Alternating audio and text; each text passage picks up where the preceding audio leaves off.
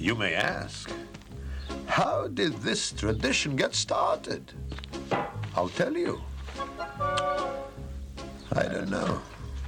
But it's a tradition. And because of our traditions, every one of us knows who he is and what God expects him to do. And night must scramble for a living, feed children. Hello, everyone, and welcome to Let's Talk Torah. I am Rabbi Tzvi Jacobson with New Radio Media, and we'll spend the next hour talking Torah, learning stuff, and having fun while we learn. If you'd like to contact the show, you can call us at 844 999 9249, or you can always email us at Let's Talk Torah, no apostrophes, Let's Talk Torah at gmail.com. We are ready for Purim. Today is going to be all Purim the whole day because today, when you're listening, it is Purim. But before we even talk about the holiday itself, um, I hope everyone is enjoying those amazing Hamantashen. Kelsey, got my picture Hamantashen? Ah, so somewhere behind me should be a nice picture of Hamantashen. Uh, for those unfamiliar, a Hamantashen is a three-cornered uh, pastry um, I think it was always filled with prunes in the old days. I would never eat those. Blueberry, apple, chocolate, lemon. Um, I don't know, whatever they can figure out to fill in. It's basically it's an open top. It's got three corners, and it's got uh, some type of fruit filling. So this is the food that's that's like symbolic of Purim, and obviously the word starts with Haman. Right, Haman is our uh, enemy. The uh, he's the bad guy in this whole story, which we're going to talk about as the uh, as our hour goes along. And um, but it's called Haman Tashin. So if you look it up on Wikipedia, even it's interesting. It's not clear where the word comes from. Whether it's Haman's pockets because he had money in his pocket, he was trying to buy off the king, or if it's not really Haman, it was really Mana Tashin, and but it was close enough to Haman, so people added it. And there's, eh, you know, like all fun foods, uh, people trying to figure out where, where, where this concept of a three-cornered um, pastry came to represent the holiday. Again, there is no mitzvah. Um, I get to about that word mitzvah in a second. It reminded me of a story. There is no mitzvah to eat hamantashen, even though the box that I brought is just about empty, and I'm very happy for that. So if you didn't get, there's only a few left. But at least I get a thumbs up from Tony. It was a good hamantash. But in any case, um, where the idea come from of making this three-cornered, uh, fruit-filled um, pastry or Danish. So first of all, it seems that this was common, I guess, if you go far enough back, that if your country, nation, people had a victory, you would almost create some type of victory food to remember and represent that you won. So it could be that's how far back it goes. Um, the joke, of course, the kids say is Haman had a three cornered hat. Uh, but I saw very interesting, it seems, and we'll talk about this uh, when we get into the actual story of Purim as our day goes along. Um, it seems in Persia the dice were three sided. I'm not sure if it was, I don't know exactly, it was three sided because you can't make a three dimensional thing three sided. But somehow the dice was three sided, and however it fell, or whatever was pointing at, that became what the spin of the die is or was. And we're going to see in the story that Haman. Uh, does this lottery process to figure out what day should destroy the Jews, and even the word Purim, um, is from the word pur, which means lot or lottery, because Haman, we're going to see, thought he was choosing the best day to destroy the Jewish people, and in truth, he was choosing the best day for his downfall. So, all that is stuff we want to talk about, but again, we love Jewish food. And so I try whenever we have a holiday coming up, we bring into the studio. I don't bring it every week, but uh, there's enough Jewish holidays that we bring in donuts and I bring in hamantashen and well, the next holiday is Passover, and besides Andy, I don't know if anybody really likes those matzah wafers. Oh, but that reminds me, before I go on. Oh, I'm sorry, and Tony loves matzah wafers. Okay? Well, of course. Yeah, fine.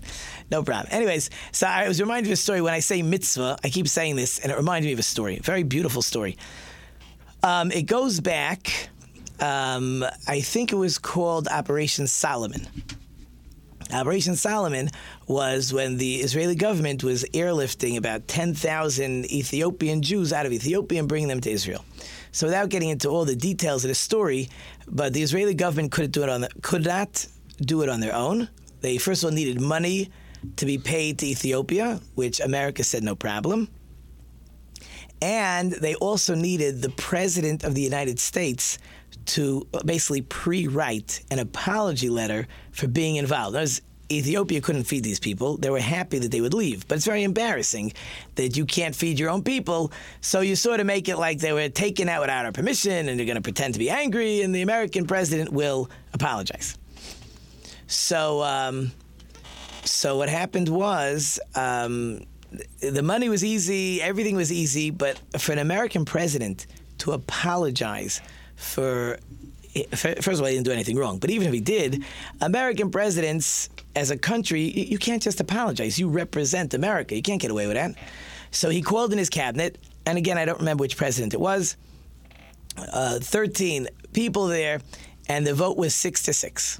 Six people said he should apologize. Six people said he, he shouldn't. That it was left to one man left, and this man was an African American. He stands up and he says, Mr. President, before I give my vote, I would like to tell everyone a story.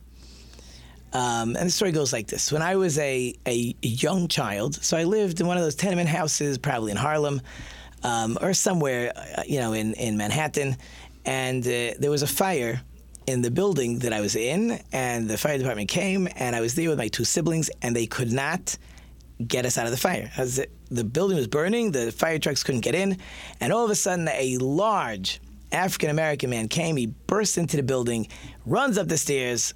A huge man grabs all three of us and runs out. So people gather around this giant of a man, and they ask him. They said, "Why did you save these three children? You, I mean, it's beautiful you saved them, but how could you go into the fire?" So the man said, "I wanted to do a mitzvah." I guess he couldn't pronounce mitzvah. He said, I wanted to do a mitzvah. And this is my mitzvah. And it seems the man actually was from Ethiopia and had some connection. I'm not sure. But he wanted to do a mitzvah. Someone took care of him. That was his mitzvah. So this cabinet member says, Mr. President, I would also like to do a mitzvah. And therefore, I am voting that you should write the apology letter. All right, anyways, that's mitzvah. Mitzvah it has nothing to do with Purim, but I like the story and I wanted to tell it. So, so many things to talk about today. I'm going to try to take our time, enjoy the Purim story. We're going to get to the symbolisms. We're going to get to the to all the mitzvahs or the mitzvahs that we have to do on Purim, what we're trying to accomplish on Purim. I, I told my class today, I said, uh, people don't understand. If they understood how beautiful, how much fun, how amazing the Purim holiday is, they would stay, they'd come to my neighborhood stick around, enjoy the children, enjoy the, the delivering of packages and running around and fun and getting together with friends and having meals. It's such a wonderful day. But if you never experienced it, so then you know it's uh, just another day, and you're supposed to do a couple uh, a couple things extra. So I told my class, I said, "You guys are so lucky that you live this holiday being an exciting day, and other people never experienced it." So uh, let's talk about the story. First, we got to give you a, a time frame. Where in history are we talking about? So, this is when the Persian uh, regime, whatever you like to call it, is ruling the world. It is approximately 400 BCE, approximately, give or take, I don't know, 50 years either direction, somewhere in that time frame, approximately between 24 and 2500 years ago. So you had had the Babylonians had ruled the world previously. Now the Persian Empire has taken place. Um, and within about, uh, I don't know, 20, 25, 30 years, the Persian, gov- the Persian Empire will fall and the Greeks will start to take over. Just to give you a little bit history. So we have this king. In Hebrew, he's Achashverosh. It seems, according to different people who who's trying to figure out which Persian king it is, it seems a very similar spelled name in English. There's X's there. I don't know how to pronounce them in Greek, but um, it seems to be that's the right time period. He has now taken over the country. He's the king. Uh, he married the daughter of the last king, a guy by the name of Belshazzar. Not so important for us. Three years into his reign, he makes a humongous party. Now, when they made parties, it wasn't for a week. This was a, a, a six month or 180 day party. Why was he making this big party? So, two things were happening. Number one, he had moved his capital. The capital, wherever it used to be, moved to a place called Shushan. The joke goes that he wanted a certain throne built. So, he built this humongous throne, and the throne was so big, after they built it, they realized they couldn't move it. So the king says, I want my throne. So the throne can't come to me, I'll go to the throne. That's the joke, but it may be true. In any case, he makes a big party for 180 days. Why? So you have to know the, the prophet Jeremiah said that the Jewish people would be in exile for 70 years. And in those days, everybody, Jew, non Jew, they knew what the prophet said, they knew what Torah said, they, they knew. There weren't that many books, they knew.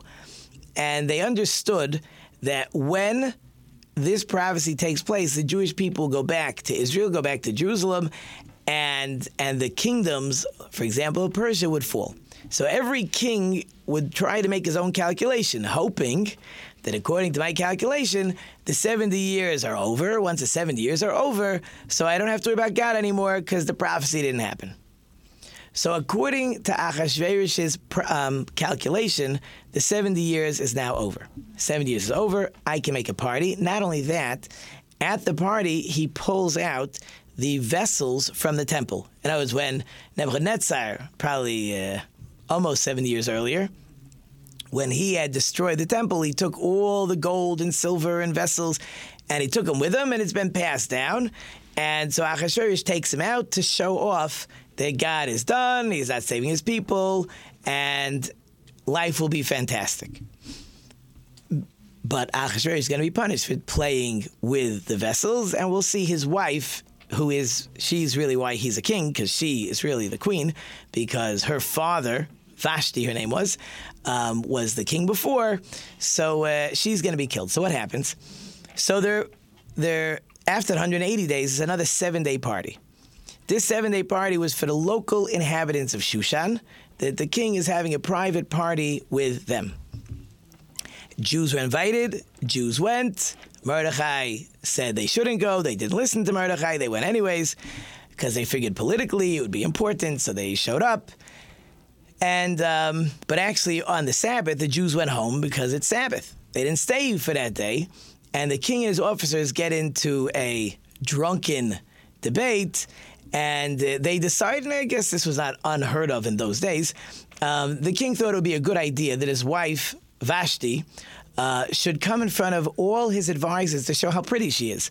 Um, the commentaries say he wanted her there naked. And I was coming a crown, show off, because they didn't really care about clothes so much. This was, they were into beauty. The Greeks were into beauty. Everything was the body. So this is not an unheard of type of concept. And Vashti refuses to come. Now, it is debatable why she refused. You could tell me she refused to come because she said, You're drunk and I ain't coming in front of your boys to show off. Or the commentaries say that uh, uh, God put pimples on her or other things that made her very ugly. She wouldn't go. So the king doesn't know what to do. He's now been in- embarrassed in front of his advisors. He tells his wife to come, and she tells him, Remember, you're only king because of me. And that for sure eats at him and uh, he doesn't know what to do. So interesting, he turns to his Jewish advisors first, and the Jews are smart. They say, Your Majesty, we cannot um, deal with capital punishment. We are no longer home. We're not in Israel anymore. We don't do capital punishment because they knew that no matter what they say, they lose. You say, forget about it. You're insulting the king. You say, killer. Huh. Three days later, when the king wakes up, you're all dead. So they left it to other advisors. So the commentaries say, even though his name is different, that our friend Haman gives the advice. And the advice is wild. He says, Your Majesty, if you're going to allow your wife to show disrespect to you, what will all the other women think? Right? The joke is what kind of wife Haman had. Right? What will everybody else think? You must either banish her, or execute her. No one should think that a wife could be disrespectful to her husband. Okay, neither of these people are living in a real world, but that's fine. Um, somebody just said today a cute line I heard. He said, "You have a choice. You can either be happy or right." Right? So you want to be right. Your wife is angry at you. You want to be happy. So tell her whatever she wants is all good. Trust me, it works. Um, like the flowers we talked about earlier. In any case, so Achashverosh listens to him, and he executes his wife. That gets us to the end of the first chapter. Now Achashverosh is without a wife. Now it's important to know the story that we're going to tell takes place over about a 14 year period. It is not a, an hour story that took, you know, it was like a sitcom. It didn't take 45 minutes for the whole story to take to take place. That's not happening. Achashverosh wants a new wife. Got to find a wife. So what's interesting is they put out a proclamation that the king is looking for a new wife, but people didn't show. In other words, they understood that he's going to basically create a humongous harem. So basically, free women, and uh, people weren't interested. So they actually had to hire, or not hire, they had to have soldiers parade throughout the country finding girls. They had to find girls for this beauty contest, which it seems they didn't want to go to. In Shushan is where Esther and Mordechai live. Um, Esther is Mordechai's niece, and they spot Esther and they take her, and it was like a year long process. In those days, your perfumes and oils and stuff. When you were gonna get ready to see the king, it was a year long process. Again, I'm trying to show you the story is taking place over a long period of time. When it's Esther's turn that night, she goes to Achashverosh. Uh, God puts in his head he should love Achashverosh, uh, she should love Esther. And uh, he says, Okay, Esther, you are my new queen. What's uh, interesting to think about, this Esther, the last thing she wants to do is marry this king. She's a Jewish lady. She's not interested in marrying, even if he's a king. Now, her she listened to her uncle. They had no choice. And it's not a choice. She's being taken against her will. But Mordechai says to her, Do me a favor. This is a very cosmopolitan type of city. No one knows who anybody is. Just because I'm your uncle and you lived in my house doesn't make you Jewish. You could be from anywhere. So don't tell anyone you're Jewish.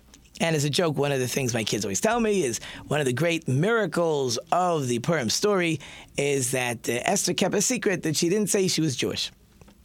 She becomes queen.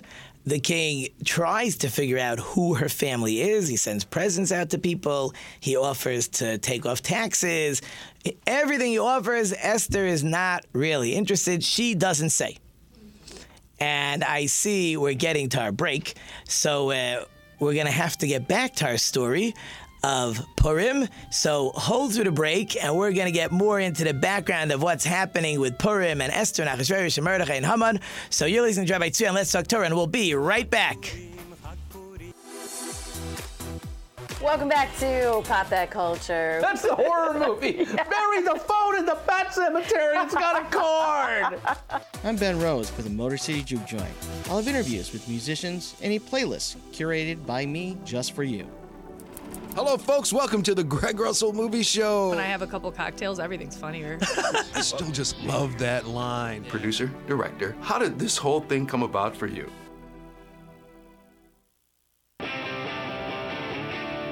Detroit. It's the home of some of the world's most talented artists. It's where techno and Motown were born. It's a city where you can experience raw, untamed rock and roll.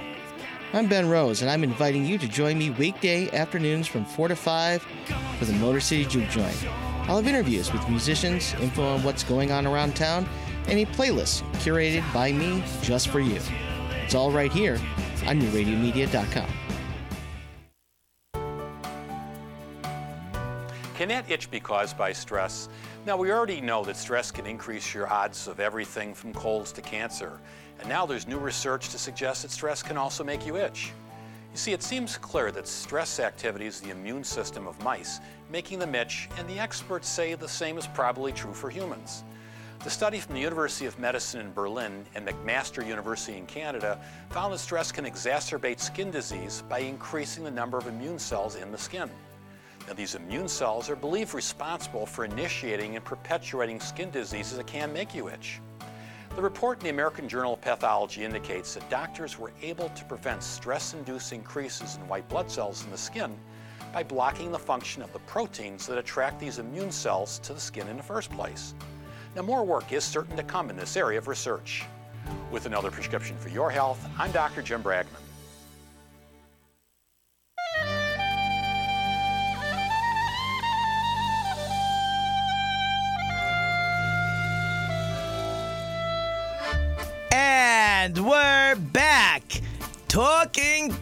Purim. So we're still on. That's my Purim song. Excellent. So we're still in the story. And again, to give you an idea, um, whenever God is looking to punish the Jewish people, he always makes sure that all the pieces are in place. So if they repent and they do what they're supposed to do, God has it all set up that everything will flow very smoothly. So we put in place that Haman gave the advice to kill Vashti. We put in place that Queen Esther is the queen. And now we need the next piece of the puzzle. So Esther is now in the palace and she tells the king, and again, this was not unheard of. She said, The king, you know, he should have a Jewish advisor. All kings in those days, it was famous, they had Jewish advisors. She happens to know a great guy, this guy, Mordechai. So the king says, No problem. And again, because it was this cosmopolitan city, I think it's really a good word. It didn't occur to anybody to think, well, Mordechai and Esther are friends, must be Esther is Jewish. Because this was like an international city. So you're friends with everybody from different countries. So just because your closest confidant is Jewish has nothing to do with Esther. So Mordechai is by the king's gate, and he hears two officers of Achashverosh planning an assassination, not a coup, but they just wanted to kill Achashverosh. Now, it sounds a little strange. Like, why are people um, plotting publicly to kill the king in front of one of his officers? That's like dumb. So the answer is that, as I told you, people came from around the world. So these two guys, uh, their names were Bigson and Seresh, came from a place called Tarshish. No idea where Tarshish is, but it has its own language. So if you were coming from a foreign country and you knew that the only Tarshish guys there, you and your buddy, you don't assume that this Mordechai with a long white beard speaks Tarshish. He speaks Hebrew, he speaks Yiddish, he speaks Persian, he speaks, I don't know, English. He's not speaking Tarshish. Right? You ever, I mean, you've all traveled places, I hope, and you hear different languages bouncing around. People know, look, our parents always did it, right? If they, if they came from Europe or they spoke a different language, I had friends whose parents spoke French in front of them. Yiddish for in Jewish houses. By my in laws, it was Hebrew. You speak a language the kids are not familiar with. That's how you tell secrets. That's normal. So the but they didn't know that Mordechai was part of what was called the High Court or the Sanhedrin. And the rule in the Sanhedrin was you had to be familiar with all the world's languages, or the 70 basic languages. So they didn't know that Mordechai understands, so they plot an assassination attempt. Mordechai reports to Esther. Esther reports to the king. They have their soldiers do their research, and or his spies do his research. And sure enough, it's true that there's a plan. However, they figured it out. Not so important. And Bigson and are executed. And interesting enough, Mordechai is not rewarded. He gets put in the King's Chronicles. Mordechai saves King's life from assassination plot. The Bigson and Seresh are hung which is wild. Like, no money, no power, no prestige, nothing to say thank you very much. Which, again, this is all part of the setup of the whole story. The whole story is a setup. So once everything is in place, now, and that's what happens a few years later in the story, Haman becomes prime minister.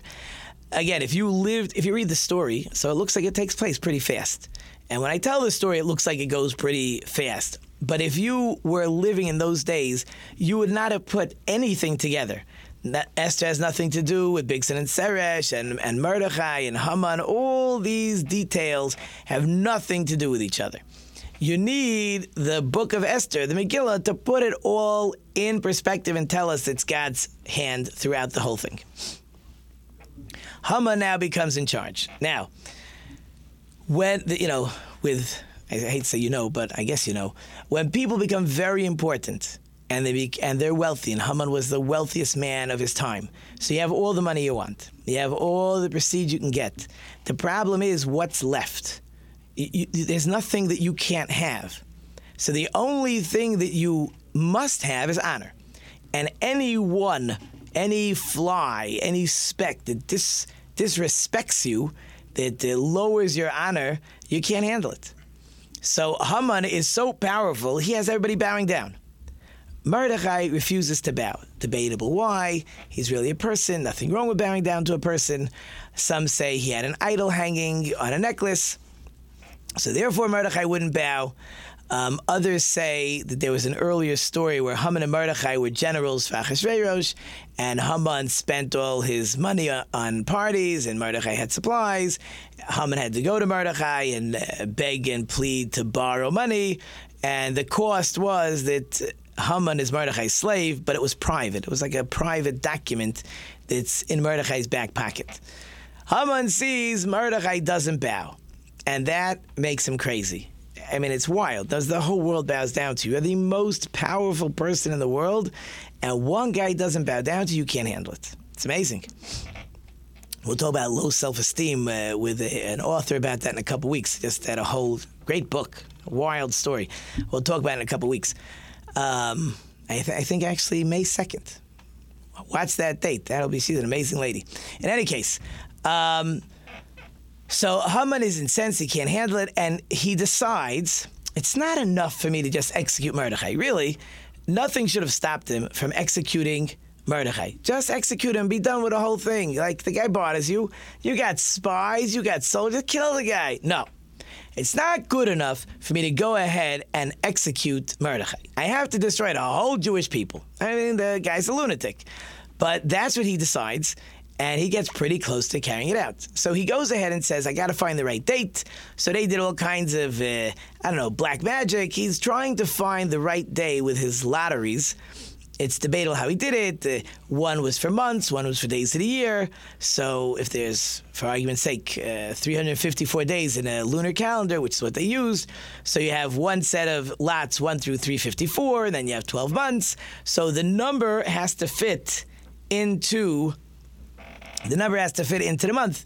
So he comes up with the month of Adar, which is 11 months from the day that he's doing the lottery. And some say it could even be 12 months. There were two Adars, but okay, we're not going to worry about that. Um, and it comes out to the 14th of Adar. So he said, okay, this will be the day we'll wipe out the Jewish nation. So people say as a joke. So one day, you can't kill everybody in one day. A week? What, what's a day? So some say that Haman thought to himself, he said, look, the possibility exists that I'll lose. If I lose, it's going to be a massive holiday. Better to be a one day holiday than a week long holiday. So the joke goes. In any case, so Haman has his day set up. He believes it's a good month because Moses died in that month. He believes it's a good month to destroy the Jewish people, and he meets with Achashverosh. Now you have to keep in mind the the Megillah or the Book of Esther is being written or was written soon after while this Achashverosh is still king. You cannot write um, this scroll, this book, and put down the king. You can't do that.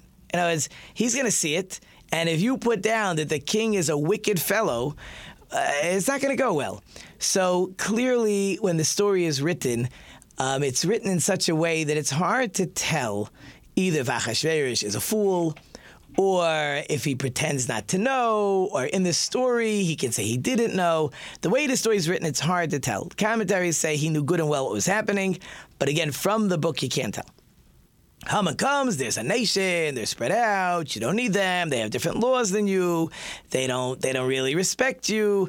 Here's ten we talked about it last week, here's ten thousand silver loaves, it's a humongous amount of silver and uh, I'll put it in your treasury. Or some say he was going to give it to charity, so it would be a merit, like by the Jewish people, and uh, I'll kill him for you. We'll be done with it. So Achashverosh gives a fascinating answer. He says, No, Haman, you keep the money. Keep the money. I see this is so important to you. Again, some say that Achashverosh knew good and well who Haman was referring to. Again, the way the story is portrayed, you can imagine that Achashverosh is clueless, which is kind of strange. But again, you're living in Persia, you cannot write the real story because that uh, that won't go over well with the king after you write your book. So Haman is given the king's signet ring. He can make any rule he wants, any law he wants. He immediately sends out, because he doesn't want the king to change his mind, he immediately sends out um, letters to all the provinces around the country that on this special day, we're killing the Jews. Some ask, so, like, if you knew that it was open season on killing Jews, what are you waiting till the 14th for? So some say this is not the first time a letter was sent out to the provinces. As we said in the last segment, that uh, they already sent out the amazing letter from Achashverosh saying that women have to respect their husbands. So since that letter came out first, the people said, you know, this king he sends out strange letters. So even if the letter says kill Jews, we better wait and make sure that's exactly what he's looking for. So, um, so Haman has all these letters sent out across the country, and Haman and Achashverosh are partying. The Jewish people, certainly in Shushan, they know already what the letter says. The rest of the country hasn't found out yet, and um, and the Jewish people start to cry. So Mordechai is already crying. He puts on sackcloth and ashes, but now the problem is he can't go to the king's gate because when you're in front of the king's gate, you have to be very, very presentable. So he can't get the message to Queen Esther of what's going on. She's in the palace. She's clueless. People in the palace don't know what's happening day to day. She doesn't know documents. So, but once Esther discovers that that Esther, that Mordechai is not coming in, he's wearing sackcloth, and something's wrong. So she has one of her trusted messengers go back and forth, and in that back and forth, Esther gets the message that we're in trouble, and Mordechai wants her to go to Achashverosh immediately. What's interesting is Esther says, I cannot go to Achashverosh immediately. We need to do something else first. And we're going to talk about what that first thing was when we come back from the break. So you're listening to Rabbi Tzvi, special Purim edition on Let's Talk Torah, and we'll be right back. I'll tell you what happened. G'day, Morty. I got the Szechuan sauce. We're at C2E2 with the legendary Chris Claremont. Greetings, my fellow geeks. My name is Jordan Trevelyan, and this is Get It to the Geeks. We are here with David Yost, the original blue Power Ranger. Nobody promised you when you bought the thing on PS4 that you could play it on Switch. But your, your excuse is garbage. I'm gonna pull out my crossbow. All right, sweet chainmail armor. Let's see what you got.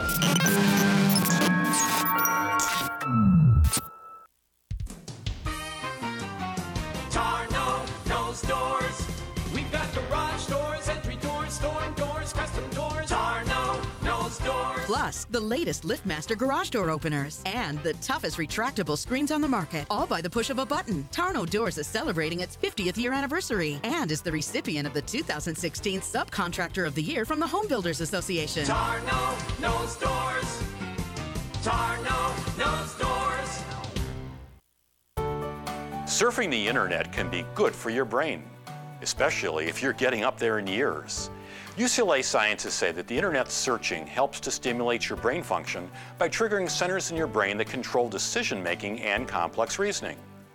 In a study to be published in the American Journal of Geriatric Psychiatry, the researchers say that using the internet to seek out new information might stimulate the brain enough to sustain brain health and your cognitive ability. Before the computer age, the one activity that was linked to an active mind was solving crossword puzzles. The fact that even simple tasks like searching the internet might enhance your brain circuitry suggests that our brains are really sensitive to mental exercise and actually continue to learn as we grow older. So using an internet search engine such as Google produces the same brain activities as reading, but it also increases activity in areas of your brain that control decision making and complex reasoning. With another prescription for your health, I'm Dr. Jim Bragman.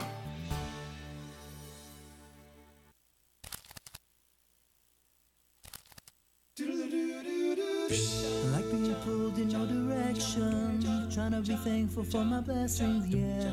It's like I never learned my lesson, yeah. And we're back, continuing with the Purim story.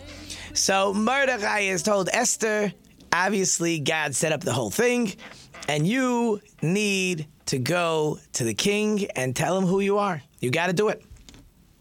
Esther starts with excuses, bad timing, king hasn't spoken to me for a month, he'll call me any day. Mordecai won't put up with any excuses. Mordecai will not put up with any excuses. Mordecai says, You gotta go now. So Esther says, Okay, before I go, we gotta pray. There's no way I can go in unprepared, and unprepared means without prayer. So Esther tells Mordechai, let everybody fast for three days. That's like the ultimate kind of fast, a three day fast, because you can't really survive much past that. She'll fast, Mordechai will fast, the Jewish people in Shushan will fast, because they knew what's going on. And then I'll go to the king. On the third day, um, I'll go to the king. So Mordechai says, no problem. He goes and tells everybody they're all fasting, and now Esther is going to the king. And the problem was she hadn't been called. And the rule was that if you walk in uninvited, so first they kill you, and then they ask you what were you doing there, which is a little bit of a problem. So the only way you're saved is if the king stretches out his scepter, and then you go touch the scepter, and then everybody's fine and dandy. So Esther goes in, and uh, God sends angels, and the, so Achashverosh sees her, and they stretch out the scepter, and she touches it. So Achashverosh realizes you put your life in danger here, my dear queen. Obviously, this is very, very important. What would you like? Whatever you want, he says. In the book of Esther, it says, up to half the kingdom, I'll give it to you. In other words, eh, whatever you want, you can have. What do you need? What's so important? So she says, Well, you know, I would like to make a private party for the king and Haman. And they go to a private party. And she doesn't say a word. They have a whole party. And Esther doesn't say anything.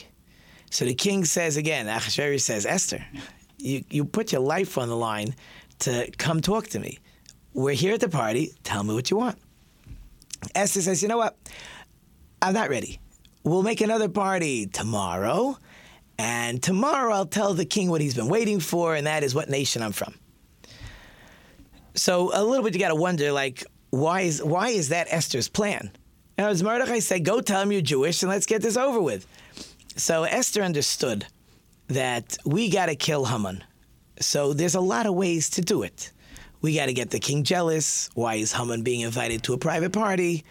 There's also a concept that wicked people are given a lot of uh, leeway and, and ability to do wicked things, but when they get to a certain point, like a roller coaster, when they get to a certain point, they get to the top. From from the top, it's straight down.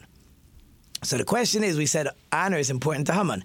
Has Haman received enough honor yet? Clearly, this first party, since God didn't do anything, Esther didn't know if Haman had, had reached the pinnacle. In truth, this is the top of the line for Haman. Haman comes out, he's so happy, he's most powerful, the queen's inviting him, and he sees Mordechai not bowing to him, and he can't handle it. Again, you are with kings and queens, and you're worried about some guy. Like, what gives? He can't handle it. He goes home. He says, I must talk to my wife and children. We're going to figure out a plan for this Mordechai. So his wife tells him, you know, obviously this guy Mordechai is really bothering you. Let's make a gallows 50 cubits high, because when Mordechai is swinging on it, you'll be able to observe Mordechai swinging when you're eating the meal with the king and the queen. Nothing could be better. Now, interesting enough, Zeresh, that's the name of Haman's wife, she tells Haman, go to the king in the morning. Go to the king in the morning. Haman, for whatever's, we don't want to say whatever, part of the plan, Haman says, why wait till morning? Me and the king are close. I'll go 2 o'clock in the morning. Meanwhile, Haman in this way is clueless. He's not looking to rebel against the king. Life is great, except for this Mordechai guy. The king, on the other hand, can't sleep. The king says, My queen is inviting my prime minister? Maybe they're trying to make a coup. Maybe they're going to assassinate me. Maybe something's going on in the palace I don't know about. Why is Haman getting invited? So this king is quite jealous and quite disturbed. He can't sleep. So he tells his uh, whoever servant takes care. He says, "Bring me my chronicles. Um, let's check it out." In other words, in those days, one of the ways for a king to protect himself was if somebody saved your life and ratted his buddies out, you give him a big bag of gold. So everybody knows that it's worth tattletaling on somebody to the king because you're going to get paid for it. So Achashverosh says, if there's a plot going on, someone should have told me. They know I pay bags of gold for starting up with me. Maybe there's someone I didn't reward yet, so people figure this king doesn't uh, doesn't say thank you for favors. So uh, I'll find somebody else. I'll go with the new king. He'll pay for favors. So they read and they get the story of Mordechai and Bigson and Seresh, and the king says, What was his reward? And the servants say, He didn't get a reward. So now everything is now in place. All the puzzle pieces, all the chess pieces, and Haman is walking right into a trap that he couldn't even imagine. So it's the middle of the night. So you're Achashverosh, and you think Haman is plotting to kill you, and he's knocking on your door in the middle of the night. Hello, you two o'clock in the morning to come bother the king? You should come tomorrow morning. So the king calls him in, and now the king does something massively psych- psychological he asks the perfect question. He says, Haman, what should be done to the man whom the king wishes to honor? Now, honor is not money. So Haman automatically thinks, look, I'm the only guy that doesn't want money. Everybody else in the world wants money. I got more money than I know what to do with. Obviously, the king is referring to me. So again, Haman is clueless. He he does not realize what's going on. He has a king who thinks that Haman is trying to assassinate him or take his wife.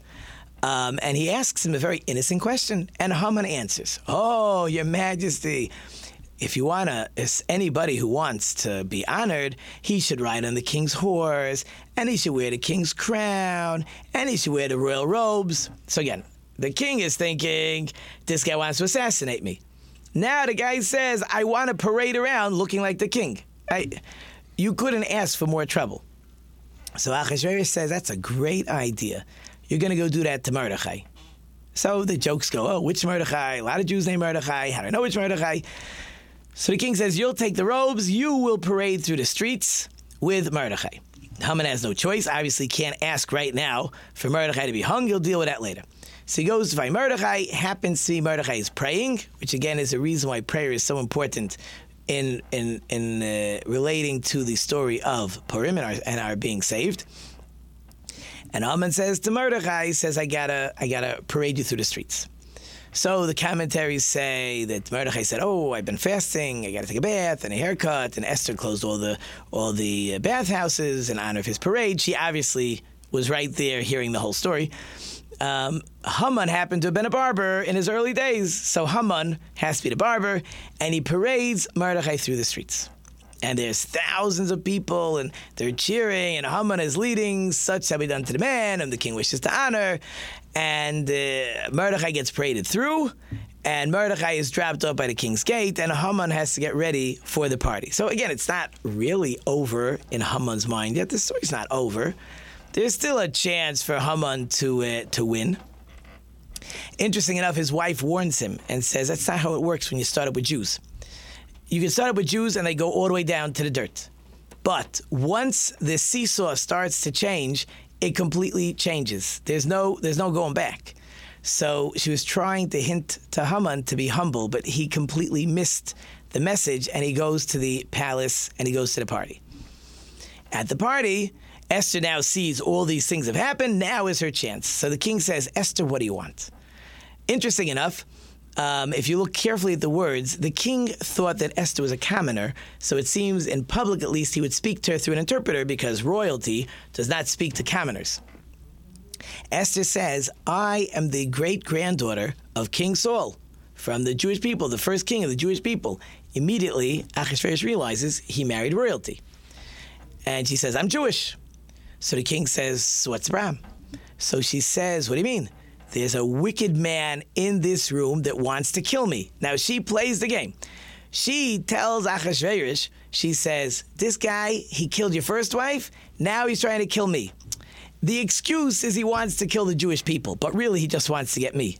There's an amazing power when we when we put things on an individual instead of a whole group. So Haman, so Achashverosh is like floored, like what's going on over here? And Haman doesn't know what hit him. So it says the king goes out. Haman wants to plead before Esther. Um, some say an angel pushed him on top of Esther, or the book says he fell.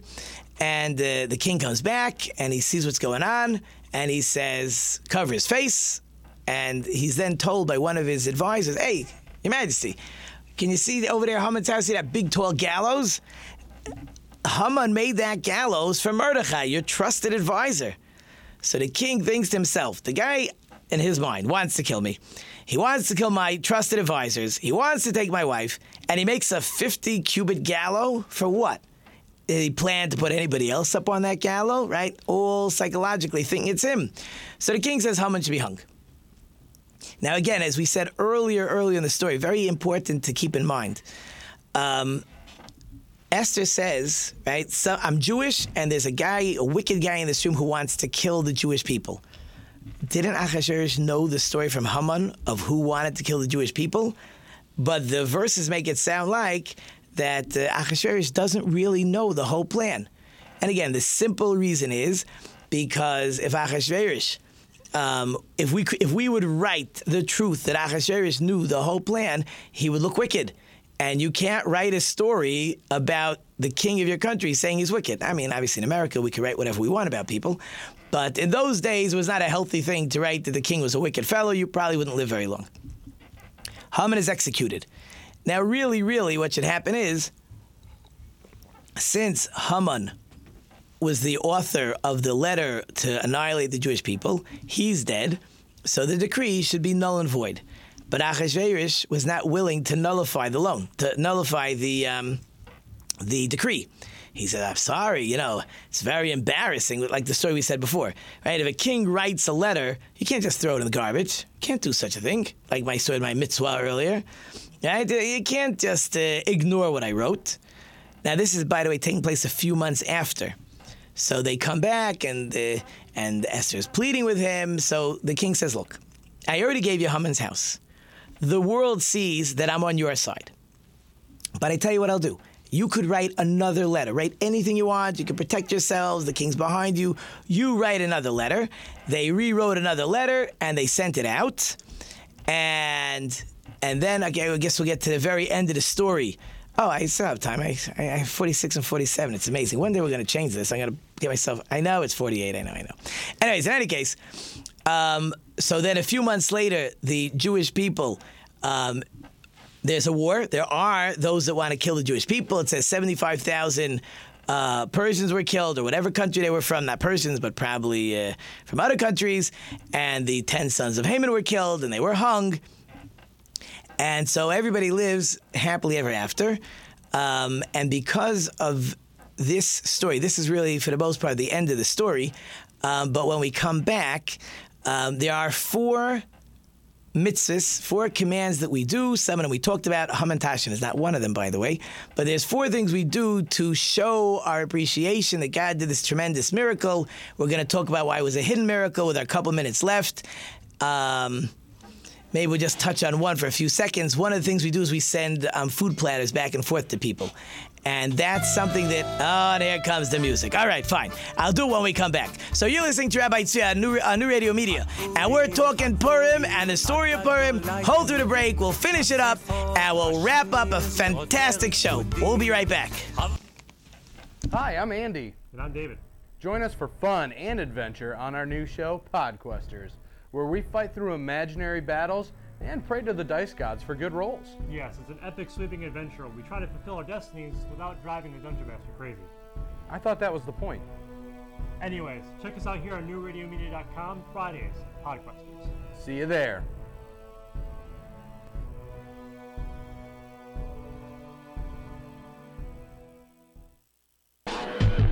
Times we see a guy running down to first base, and it's, it turns hands into a hobble. Get yeah, umped. I mean, that's the, get umped. that can't be the same guy. Can't be the same guy.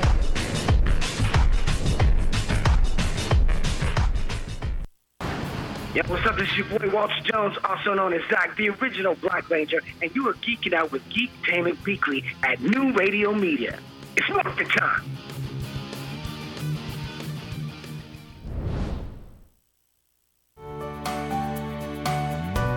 The Gees song Staying Alive just might help someone you know stay alive. It's one of those beats you just can't get out of your head once it's there. And it turns out the disco song has 103 beats per minute, which happens to be the perfect number to maintain the rhythm for performing CPR. A study out of Illinois found that doctors and medical students who listened to the song while they were practicing CPR not only performed flawlessly, but they also remembered the technique five weeks later. The keys to CPR are performing the technique aggressively, That is pushing hard enough and pushing on the chest fast enough to force the blood to where it needs to go. So when it comes to proper technique, it turns out that compressing the chest to the beat of staying alive really can help the victim stay alive.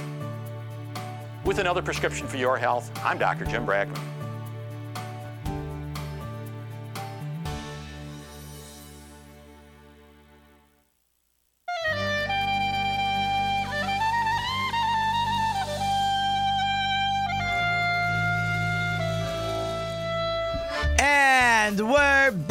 More Purim music, if we can hear it. See Purim. So, Kelsey, before I go on, I might as well get my poster up again. Thank you. So, we're really the same poster, the same letter as last week. And I'll tell you why. Because pay, which is nu- the numerical value of 80, is the first letter in Purim. And since we're talking all Purim, how could I not reuse that poster? I'm sure no one will mind. A great pay word, and that's Purim. So on Purim, we actually have four commandments. Number one, we read the book of Esther to remind us of the story. Number two, we send food packages. Kids to kids, adults, men, women, friends, neighbors, relatives. Sending food packages, if you remember my friend Barry Shore from a couple weeks ago, giving creates love, creates love, creates harmony. And one of the things that we want to take away from the whole Purim story is when the Jewish people are together, then there's no stopping us. We're our own worst enemy when we fight. And the idea of sending the food packages back and forth creates a tremendous amount of love, of brotherhood, of friendship. And there's nothing that could be better for anybody. You want to be friends with somebody? Send them stuff. Send them food. They send you, eat with people. So that's the second command. Uh, the third mitzvah is to make sure that poor people are taken care of. So there's a special command to give money or food to poor people. Again, because we want everybody sharing in the holiday. And if somebody's too poor to afford a meal, so what does he have? So it was a it was a, a known day that poor people were well taken care of. And the last command is a party with wine. There's supposed to be wine at the party. And the reason is because the whole story has wine by parties. The first story when Vashti is killed, wine's at the party. Esther makes two parties for, for the king and for Haman, also wine at the party. So this is a way of remembering all the miracles that took place by this party. So boy in class asked me today, uh, people know we've talked about in the past, children and adults dress up on Purim, costumes. So a boy, in cla- a boy raised his hand today and he says, why do we wear costumes? So the truth is, I knew it was going to take me a few minutes. And uh, it was class. I was supposed to study, but it was such a good time for a good lesson on the story of Purim. I said, you know what, I'll tell you the story. So if you look at the whole story, and that's really what I've been trying to accomplish through the whole story, um, the story is a is a is a hidden miracle. Things turn on a dime. Everybody Haman thinks he's in control. He thinks he can destroy the Jewish people. He doesn't realize the whole story is going to turn on his head and he's going to lose. So, but the miracle is done in a hidden way. No one saw it coming. But when we relook at the whole story, we see how Haman had one plan. Haman thought the 14th of Adar is a great day, and now we find out the 14th of Adar is a terrible day because it became a holiday for us. Right? You can't see the miracle out in front of everybody. You got to see the whole story the way it's written to recognize that God is pulling all the strings. So whether we call that turning over or or hidden and any of those things when we wear a mask, when we wear a costume, we're we're not who we normally are. We're pretending to be someone else.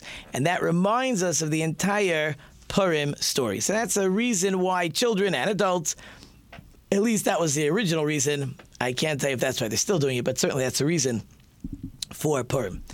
Um, I tell you what, um, I may have more things on Purim, but I saw this great article. I have a friend who sends me um, articles once in a while. He's a he's a, an English principal on the East Coast, and this was just such a nice story.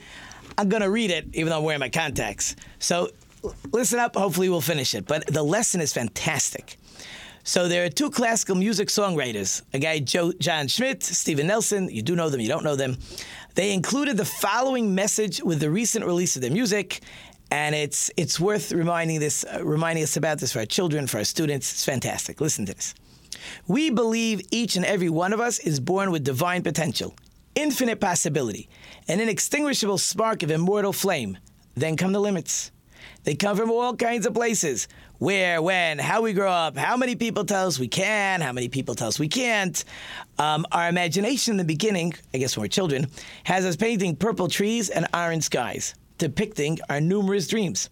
Then we're told that trees and skies aren't supposed to look that way. Hmm. Whether by people with experience, right? and uh, or experience we're told to grow up. We lose the limitless innocence of a child's mind. We begin believing the naysayers. We place limits on ourselves an inexhaustible effort to satiate our doubts and defend against disappointments. We smother the spark. But we're not meant for the cold dark. Our blood is warm, our spirits are made of light. Nothing can stifle the invincible summer within us. Nothing. You gotta catch this message, it's fantastic. We are limitless. Fear of failure keeps us from walking the high wire, but without the lows, there's no highs. We think success should look something like this or that, but we don't realize the character uses success and failure interchangeably. That failure is a label we temporarily stamp on success, which we don't understand. We are limitless. That's the message. As we rotate through life cycles of elation and despair, sometimes we face the sun, sometimes we face never ending stars that stretch on forever. But the light within us never goes out. We may extend our reach so far away from us that we forget. We only need to reach within to discover what we're looking for. We are children of a divine destiny. The world would have us box ourselves in, but our souls would have us soared. We are limitless. That is such a great message that I couldn't uh, leave it by and not talk about it. So, on our special Purim show, remember you are limitless. Remember the story God's hand is in everything, He's taking care of you. You just have to go out there. You got to be, you will be successful. You are limitless. Just a great message to think about. Um, so I'm wishing all my friends, all my listeners, enjoy Purim. Make sure you take time with the kids, have a good time with the kids. And, but it's here's my music. It's time to wrap up. So thank you to our wonderful sponsor listeners. You know, I couldn't do it without you. Thank you to my wonderful production team, Tony, Kelsey, Zach, Angel. I hope I've left you some food for thought. Until next week, I am Rabbi Tzvi Jacobson. You've been listening to Let's Talk Torah New Radio Media. And until next week, don't forget to think about it.